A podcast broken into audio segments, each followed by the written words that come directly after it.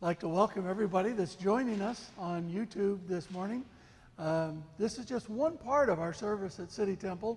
Uh, if you'd like to be a, a, part of the whole thing via Zoom, just drop us an email at the email address there on your screen, or you can join us in person from next Sunday. You can join us at the Chelsea Community Church uh, in uh, Chelsea, SW10 0LB.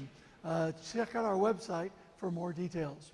If you have your Bibles with you, let's turn to two places Exodus chapter 3 and then Luke chapter 19. And before we read, let's pray. Gracious God, thank you so much for your word. I thank you that it is trustworthy and true, and that through it you guide us, you speak to us. And I pray that you'd speak to us today. And I pray, Lord God, that your Holy Spirit would rest on me, that I can bring your word to your people today, boldly and faithfully, through Jesus Christ our Lord. Amen. Now Moses was keeping the flock of his father in law, Jethro, the priest of Midian. And he led his flock to the west side of the wilderness and came to Horeb, the mountain of God. And the angel of the Lord appeared to him in a flame of fire out of the midst of a bush. He looked, and behold, the bush was burning, yet it was not consumed. And Moses said, I will turn aside uh, and see this great sight, why the bush is not burned. When the Lord saw that he turned aside to see, God called to him out of the bush. Moses, Moses, he said. And, and he said, Here I am. Then God said, Do not come near. Take your sandals off your feet, for the place on which you are standing is holy ground. And he said, I am the God of your father, the God of Abraham, the God of Isaac, and the God of Jacob.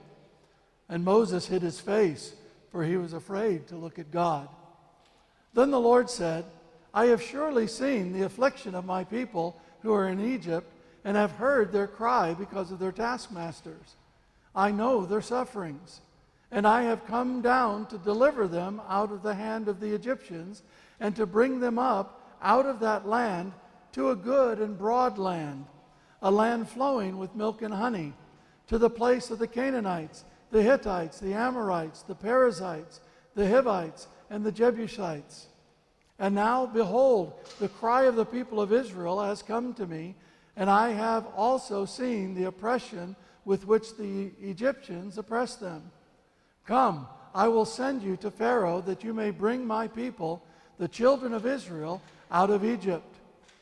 But Moses said to God, Who am I that I should go to Pharaoh and bring the children of Israel out of Egypt? And God said, But I will be with you, and this shall be the sign for you that I have, that I have sent you. When you have brought the people out of Egypt, you shall serve God on this mountain. And then let's go to Luke Luke chapter 19. We'll start with verse 28 down to verse 44. and after Jesus had said these things, he went on ahead, going up to Jerusalem. When he drew near to Bethphage and Bethany at the mount that is called Olivet, he sent two of his disciples, saying, Go into the village in front of you, where on entering you will find a colt tied, on which no one has ever sat Untie it and bring it here. If anyone asks you, Why are you untying it? you shall say this The Lord has need of it. So those who were sent went away and found it just as he had told them. And as they were untying the colt, its owner said to them, Why are you untying the colt? And they said, The Lord has need of it. And they brought it to Jesus and throwing their cloaks on the colt, they sat Jesus on it. And as he rode along, they spread their cloaks on the road. As he was drawing near, already on the way down the Mount of Olives, the whole multitude of his disciples began to rejoice and praise God with a loud voice for all the mighty works that they had seen, saying, Blessed is the King who comes in the name of the Lord, peace in heaven and glory in the highest. And some of the Pharisees in the crowd said to him, Teacher, rebuke your disciples. Jesus answered, I tell you, if these were silent, the very stones would cry out. And when Jesus drew near and saw the city, he wept over it, saying, Would that you, even you, had known on this day the things that make for peace. But now they are hidden from your eyes. For the days will come upon you when your enemies will set up a barricade around you and surround you and hem you in on every side and tear you down to the ground, you and your children within you. And they will not leave one stone upon another in you because you did not know the time of your visitation. May God bless to us this reading in His holy word. Well, as we've uh, mentioned earlier, today is quite a monumental day for us here at City Temple because this is the last Sunday service, uh, Lord willing, in this building before the building is redeveloped. And, uh, and I must admit, I, I'm not too nostalgic about this building. I mean, after all, City Temple, and its almost 400 years of history, we've uh, met in at least 17 different buildings. And this is the second iteration of this building on this site. Uh, the first, uh, the German Luftwaffe decided that we should remodel it back in the early 1940s, and so they helped with the demolition of it. And so we rebuilt, and now it's time to rebuild again. Uh, and so I'm not going to miss the building at all. Uh, I'm uh, ready for the new thing to come. After all, the church has been working on this thing. Uh, the first call to redevelop this building came back in 1995. So for 27 years, much longer than I've been here, City Temple has been praying about and seeking the Lord about the redevelopment of this building. And I think it's a really encouraging thing that all of this is coming about without us having to take out a loan, without us having to beg people for money. It's come by the grace of God and by the miraculous provision of God. You know, so I'm not uh, sad about it. I'm excited about it. And, uh, and I'm looking forward to see what God is going to do in us the next couple of years while we're out of this building because we're about, as a church, to enter a new season of City Temple, a season that the Lord told us back in 2008 would be called the season of multiplication. And so I'm looking forward to multiplication because I want to see not tens and not hundreds, but thousands of believers in Jesus here in London. And they're not going to be all a part of City Temple, but we want to have a hand in seeing God raise up many new churches and win many new people to Christ. And that's part of our calling, part of our destiny. And I'm looking forward to it. So, as I've been reflecting upon this time of transition, this time of change, I've been wondering how to think about how uh, City Temple is moving out of the building. I mean, I'm not too concerned about it. Back after World War II, City Temple was actually out of this building for 14 years before it was rebuilt. So, thinking about being away for two years, when I put it in that context, I say, well, uh, two or maybe three years is a fairly short time compared to the 14 years that we were out of the building after World War II before it was rebuilt. So, so I'm trying to, to think about it and think about what God's doing. And I know that we're not going to lose our place in the city of London. God has given us this land, and actually, the city of London has given us this land in perpetuity for the worship of God. So it's not only given us by God, but it's also by the city of London. So we're coming back to the land. You know, so there's that promise there. Uh, and we're not going to lose God's kingdom purposes. In fact, I'm very convinced that this whole time is part of God's kingdom purpose for us at City Temple. But I've been thinking, you know, how do we how do we talk about it biblically?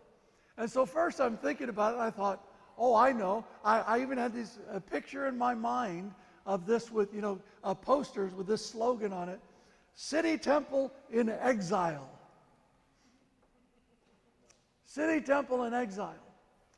Then I got to thinking, you know, that doesn't work because the Hebrew, uh, the, the Israel went into exile because of their sin and their idolatry.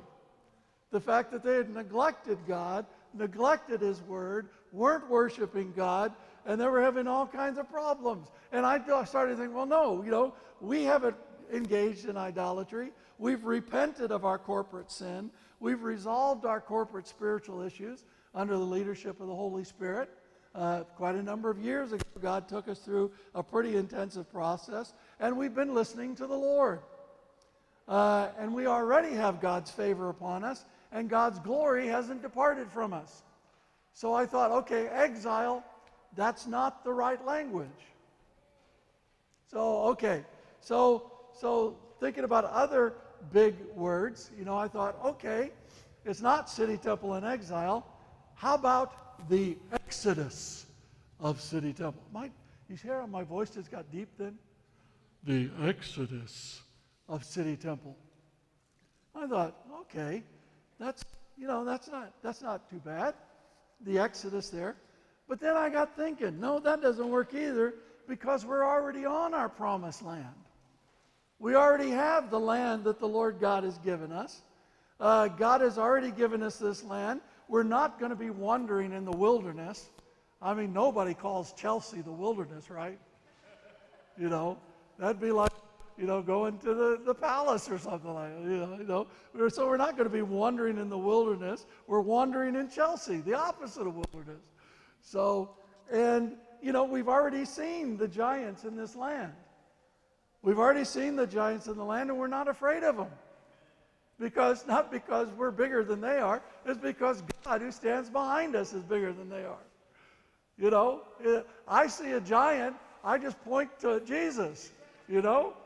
That's all you have to do. You don't have to worry about it too much from that. So, you know, there's no giants in the land here uh, to deal with. We're not afraid of that. God's already given us His provision. So it's not like we're going to be living off manna uh, or quail because uh, God's already providing for us. And He's done it quite miraculously. And then, so, you know, with the exile and the exodus out, I suddenly realized there's no more words in the Bible that start with EX that means a trip. So it kind of messed me up.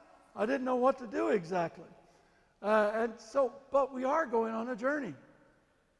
It is a journey that we're going on. Uh, and the journey is going to have some hardships, and the, we're going to be tested. It's not something that's going to be easy. The journey is going to involve miracles. I'm convinced of that. And we will certainly have to follow God's direction, hopefully not by a pillar of fire by night, because the Chelsea church is flammable.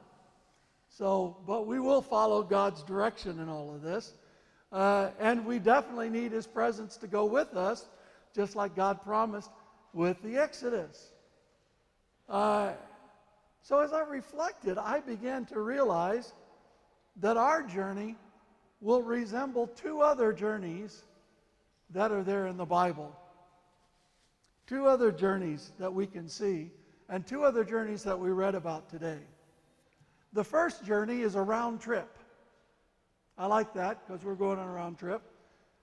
The round trip from Mount Horeb to Mount Horeb, the mountain of God. This is Moses' round trip. And so we read that story. We all know the story of Moses and the burning bush, and I think that City Temple's journey, City Temple's round trip, is going to be a bit like Moses' round trip from the burning bush on Horeb to Egypt and then back to worship God on Mount Horeb. And it's such a great story. So, what's Moses doing? Remember, he fled Egypt. He's about 40 years old. This is about 40 years later. Okay, so the guy's 80 years old. Makes me feel like a spring chicken now. Uh, you know, and so this man's ministry is not starting until he's 80. I mean, that's, that's incredible. So there's hope for all of us. And so he's, he's 40 years old. He's tending his father in law's flock. He's married there, has some kids, tending his father in law's flock. and there's this burning bush. And he looks at the burning bush, and notice what he does. He says, I'm going to come aside to see what's happening. Now, Moses had a choice there. He could have said, Well, okay, burning bush, big deal. I've seen fires all the time. I need to go catch the sheep. But he didn't do that. He came aside, and only when he came aside did God say, Okay, now I'm going to talk to him. If Moses would have wandered on, God knows, and only God knows exactly what God would have done. Because he was determined to deliver his people. So he comes aside, and, he, and, and Moses says, Okay, who are you? And he says, Well, I'm God, and the God of your father Abraham, Isaac, and Jacob.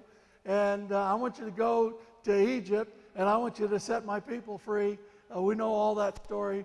And then, and then Moses is like, okay, uh, what, what's the proof? I mean, okay, you're God. There's a burning bush. All of this is good. But uh, Moses is thinking, I really would like a sign that this is really God and what God wants to do. And God says, well, that's great because this is your sign. When you do everything I tell you to do, you'll come back here and worship me on this mountain. Now, I don't know if you guys get this. But I always laugh at this. Back, uh, Karen started a preschool about 30 years ago. It was a teaching preschool for a local university, uh, actually. And, uh, and I saw her with kids, I mean, just do some amazing things with young children. Just amazing things. She's one of the most gifted children's people I ever, I've ever known. And I, it's good I've met, I've married her. But uh, with that, and I remember one time she was, she was with, a, with, with one of the kids who wasn't really wanting to cooperate with their responsibility. And she said to the child, she said, let's make a deal. And the child goes, okay, okay, let's make a deal. Okay, okay. You do the dishes. Okay, okay. And the kid runs and do the, does the dishes. And I'm thinking, kid, that's not a deal.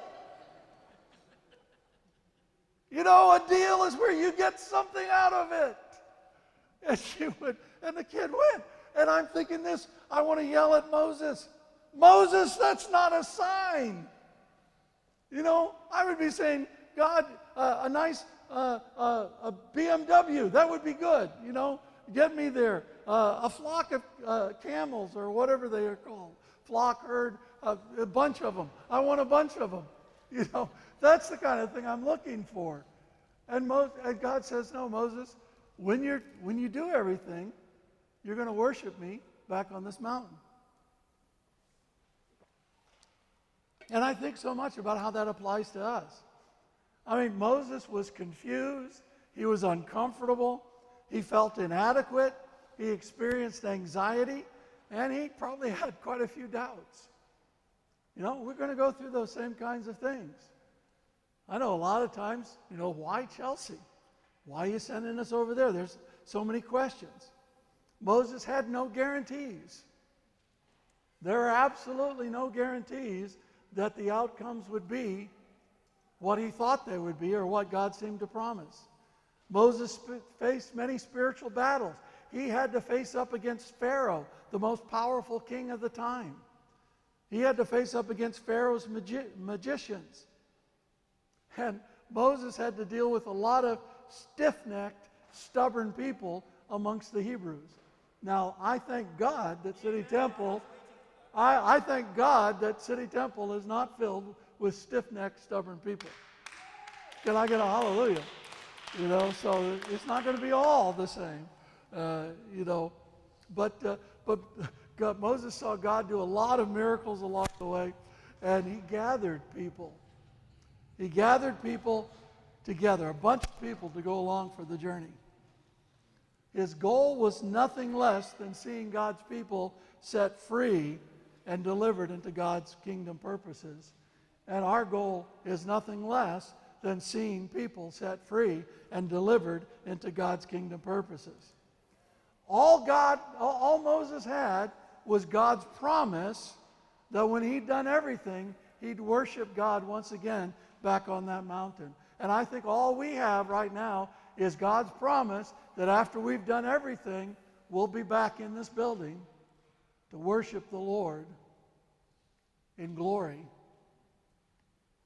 having seen God do amazing things in our midst. And so that's the round trip journey from Mount Horeb to Mount Horeb. And I think that's part, partly our journey here at City Temple. I also think that our journey here at City Temple is the one way trip of the triumphal entry to the cross. You know, we're, we're triumphing right now. We're excited about what God is doing. We're excited about God's provision. But in one sense, God is going to take us to the place of the cross. And Jesus knew that. It's like Jesus' triumphal entry, where he knew what was going to happen. His triumphal entry into Jerusalem that led to the cross. Now, Jesus rode into Jerusalem in fulfillment of prophecy, even as we're going forth in fulfillment of prophecy here. Jesus rode on a donkey. It was a resource provided by strangers. And all of what God is doing in providing for us, He's providing for us through strangers and through people who don't love Jesus. But He's providing for us. I always, does that ever strike you when you read that story? You know, Jesus saying, hey, go, go down, go along ahead. You're going to find a, a donkey, a colt, uh, that's never been ridden on. It's tied up. Just untie it and bring it to me. And if somebody asks you, what are you doing? Uh, just uh, just uh, tell them the Lord needs it. I mean, I tell you, if I leave this building today and somebody walks up to me and says, hey, give me the keys to your car, the Lord needs it, I'm going to say no. you know, I just, I look at that and the people do it. It's just really extraordinary to me, all that happens there. But Jesus rode in on this donkey provided by strangers. Jesus rode in humility. You know, we're not going from strength to strength. We're, we're coming from a place of humility. We don't have a, a huge church. We don't have a lot of resources, but we have a big God. And our God has been providing for us. Nobody but Jesus really understood what was happening and what the future hold, held. And let me tell you right now, for us, nobody but Jesus understands what's really going on and what the future holds. I think he's given us some insights and some clues, but we don't know for sure. We don't know what's going to happen. People were excited to see God's mighty works, but what happened was not what people expected.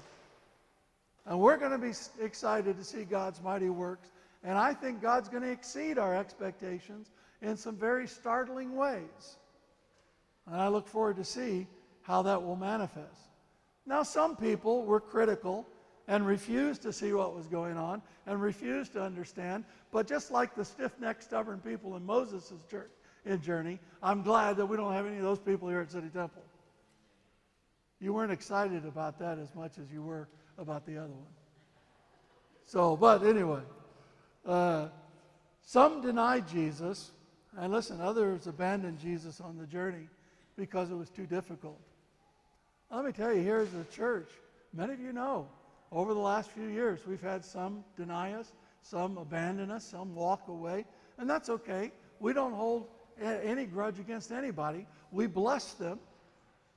We bless them, but we're sad that they've done that. But we know that God is going to keep us together and keep us faithful. And many people failed or refused to recognize what was happening in Jesus as the time of their visitation from God. And we must not fail to understand that what's happening in us is a time of visitation from God for City Temple and for everybody connected with us. It's a time of our visitation. And we have to understand that this journey we're on proceeds all the way to the cross. And the cross is not a piece of jewelry, it's a place of death. It was a place that looked like total defeat and destruction. It was a place of difficulty and challenge.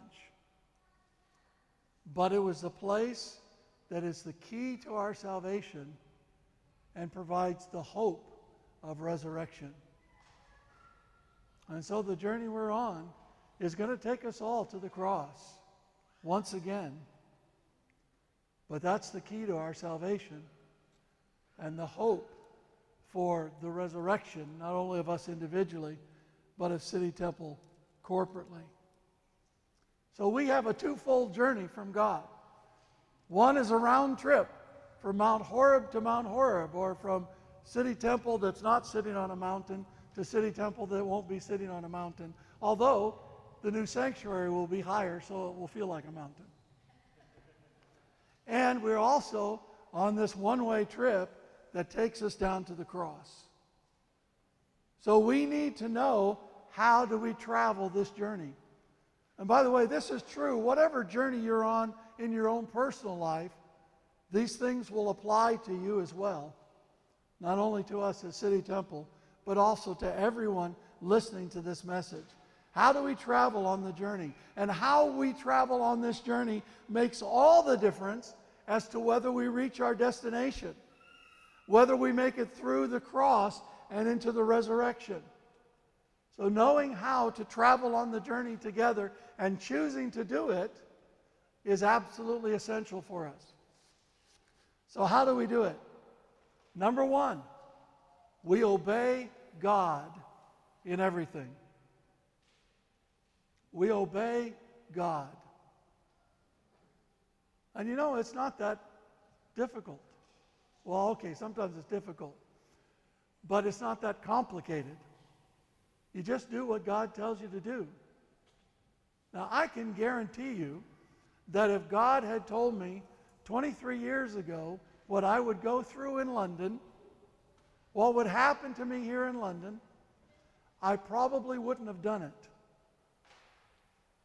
I would have said, God, can I do something else? Please. I might have been tempted to be like Jonah and jump on a ship to go someplace else, which is really hard in the middle of the United States where there isn't any ocean. But what I did do was obey God in what God told me to do in terms of the next step. And we must obey God. Obedience is key to victory in every area of your life as well as the journey that you're on. And your obedience is not just about what you do in terms of your actions, but it's even about what you think. It's like Paul says, 2 Corinthians 10. He says, We destroy arguments and every lofty opinion raised against the knowledge of God and take every thought captive to obey Christ. So every thought that comes into your mind must be taken to obey Jesus. And if you obey Jesus in your thoughts, you'll start to obey Jesus in your feelings, and you'll start to obey Jesus in what you do. But we have to obey Jesus, and it's the only way to get to the end of the journey. Sadly, I have seen Christians wander in their own personal wilderness for decades simply because they refuse to obey Jesus. I've seen Christians take the easy way rather than the hard way and end up taking the long way rather than the short way because they refuse to obey Jesus.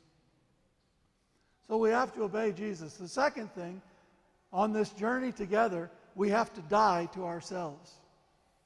We have to die to ourselves. It's like Jesus, Jesus said in John 12 Truly, truly, I say to you, unless a grain of wheat falls into the earth and dies, it remains alone. But if it dies, it bears much fruit. Whoever loves his life in this world, oh, excuse me, whoever loves his life loses it, and whoever hates his life in this world will keep it for eternal life. Now, what this means in part is that you have to die to your own preferences and your own desires, to your own comfort, to your own convenience, to sometimes what you think is right or what you would rather do. You have to be willing to sacrifice that, to kill it, in order for something else to grow out of it. And that's essential. Otherwise, we won't make it. We won't make it. The third thing, if we're going to travel on this journey together and travel it well, we need to travel light. We need to travel light. As uh, the writer of Hebrews says, let us also lay aside every weight and sin which clings so closely, and let us run with endurance the race that is set before us. God has been emptying us out as a church. He's been emptying us out so we can travel well. He's been stripping us down so he can reclothe us. He's been taking out everything within so he can refill it with good. And he's been doing that to us physically in terms of the building, but also in terms of the people who are connected with us, uh, in, in terms of the ministries that we do. God's taking it all away so he can replace it. So we have to travel light. We have to lay aside every weight, everything that holds us down, and especially any sin that clings closely in order to travel on this journey. Otherwise, we'll wear out. The next thing we need to do is stick together. We have to stick together. The writer to the Hebrews again in chapter 10 let us consider how to stir one another up to love and good works, not neglecting to meet together, as is the habit of some, but encouraging one another, and all the more as you see the day drawing near. We have to stick together. We have to spend time together as much as we can. We need to hang out with one another. We need to stick together because it's absolutely essential. We don't want any stragglers. We don't want anyone to get lost. We want to go on the journey together. Now, it's been one of the amazing things to me with all the lockdowns. You might remember there were a lot of people during the lockdowns, a lot of Christians that were complaining because the churches were closed. You know, how could you do that? How could churches do that? And it's been really striking to me that post lockdown, that many of those very people that were complaining very uh, uh, vociferously on social media and the like about the lockdowns haven't darkened the doors of a church yet. They're not coming back together. But the Lord says, stick together. Or, in the words of Ben Franklin uh, back in the American Revolution, we must hang together, or we most assuredly will all hang separately. So we need to do. Stick together. The next thing we need to do on this journey that we're on, we need to trust God's grace and God's favor no matter the circumstances, especially when the circumstances seem to be going against you. Man, I how many times in the last few years have we thought the circumstances were going against us? I remember back in, in the end of 2017, the, the builders were supposed to start work in January of 2018. And then after we got approval from the planning committee of the city of London, unanimous approval, which was a miraculous a miracle in and of itself, the builders just went silent. And they didn't really speak to us for like six months. And I was so angry and I was so frustrated. And, and we just, oh man, we ranted and raved and did all these kinds of things. But you know what? If they would have started in January 2018, they would have finished in January of 2020, just in time for us to go into a lockdown with no money left, which most certainly would have meant the end of City Temple. Uh, so you can't judge anything based on the circumstances. You got to follow the Lord and you got to trust God's grace and favor on your life. It's what Paul says in 2 Corinthians chapter 1. For we do not want you to be unaware, brothers and sisters, of the affliction we experienced in Asia. For we were so utterly burdened beyond our strength that we despaired of life itself. This is Paul. He was like, I want to die. Indeed, we felt that we had received the sentence of death, but that was to make us rely not on ourselves, but on God who raises the dead. He delivered us from such a deadly peril, and He will deliver us. On Him we set our hope that He will deliver us again. And by God's grace and favor, we know He will deliver us again. And the final thing that we need to do as we travel together on this journey in order to make it through, and again, all of these is for anybody who's going through transition, anyone going on a journey in their life. And in a sense, we're all going on lifelong journeys as well. The last thing, and maybe in some respects it's the first thing, is to do what Moses did come aside to worship God. Moses said, I will turn aside to see this great sight and why the bush is not burned. And when the Lord saw that he turned aside to see, God called to him out of the bush, Moses, Moses, and he said, Here I am. And from there, the journey commenced. God is telling us that we need to come aside. We need to come aside and worship the Lord. We need to come aside and see the Lord. We need to come aside all along the journey, not just at the beginning of the journey, but every little bit along the way. We need to come aside and seek the Lord. Come aside and worship God. And that's what we're going to be doing.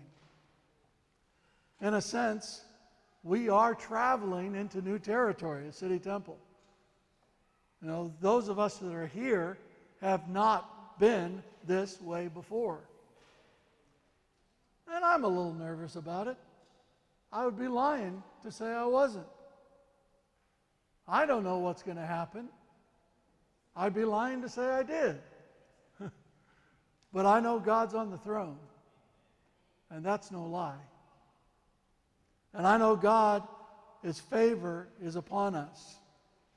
And that's the truth. We need to release everything we thought we knew and reset our instincts, reset our reactions, and set our minds on God and keep our focus on Jesus Christ, who will be leading us every step along this journey.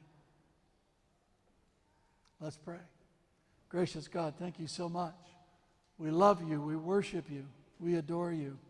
And we thank you for all that you're doing and all that you have done in our lives in the power of your Holy Spirit. Lord, thank you for the journey that you put us on.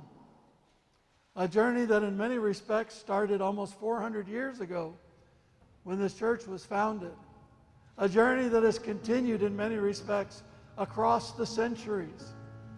A journey that, even from the time the City Temple has been on this site, has happened in various forms at various times. Yet a journey that is new to us. Thank you for sending us on this journey. Thank you for the promise that it is a round trip journey. That we're coming from our promised land and we'll return to this mountain and we'll worship God in this place. And thank you for this one way journey down to the cross of Christ. Thank you for this opportunity for us as a church to demonstrate that we will not love our lives even to the point of death. For this opportunity to demonstrate as a church that this church and everything we own belongs to Jesus. Thank you for this opportunity to demonstrate as a church that we are willing to allow ourselves to die, be planted in the ground, so that something new and beautiful and fresh and amazing might grow up here in this place. Thank you for this journey to the cross because we know, we know, we know that it leads to the empty tomb and the resurrection of our Lord Jesus Christ. For we pray all these things through Jesus Christ, who loved us and gave himself up for us. Amen. Amen. Let's worship the Lord, shall we?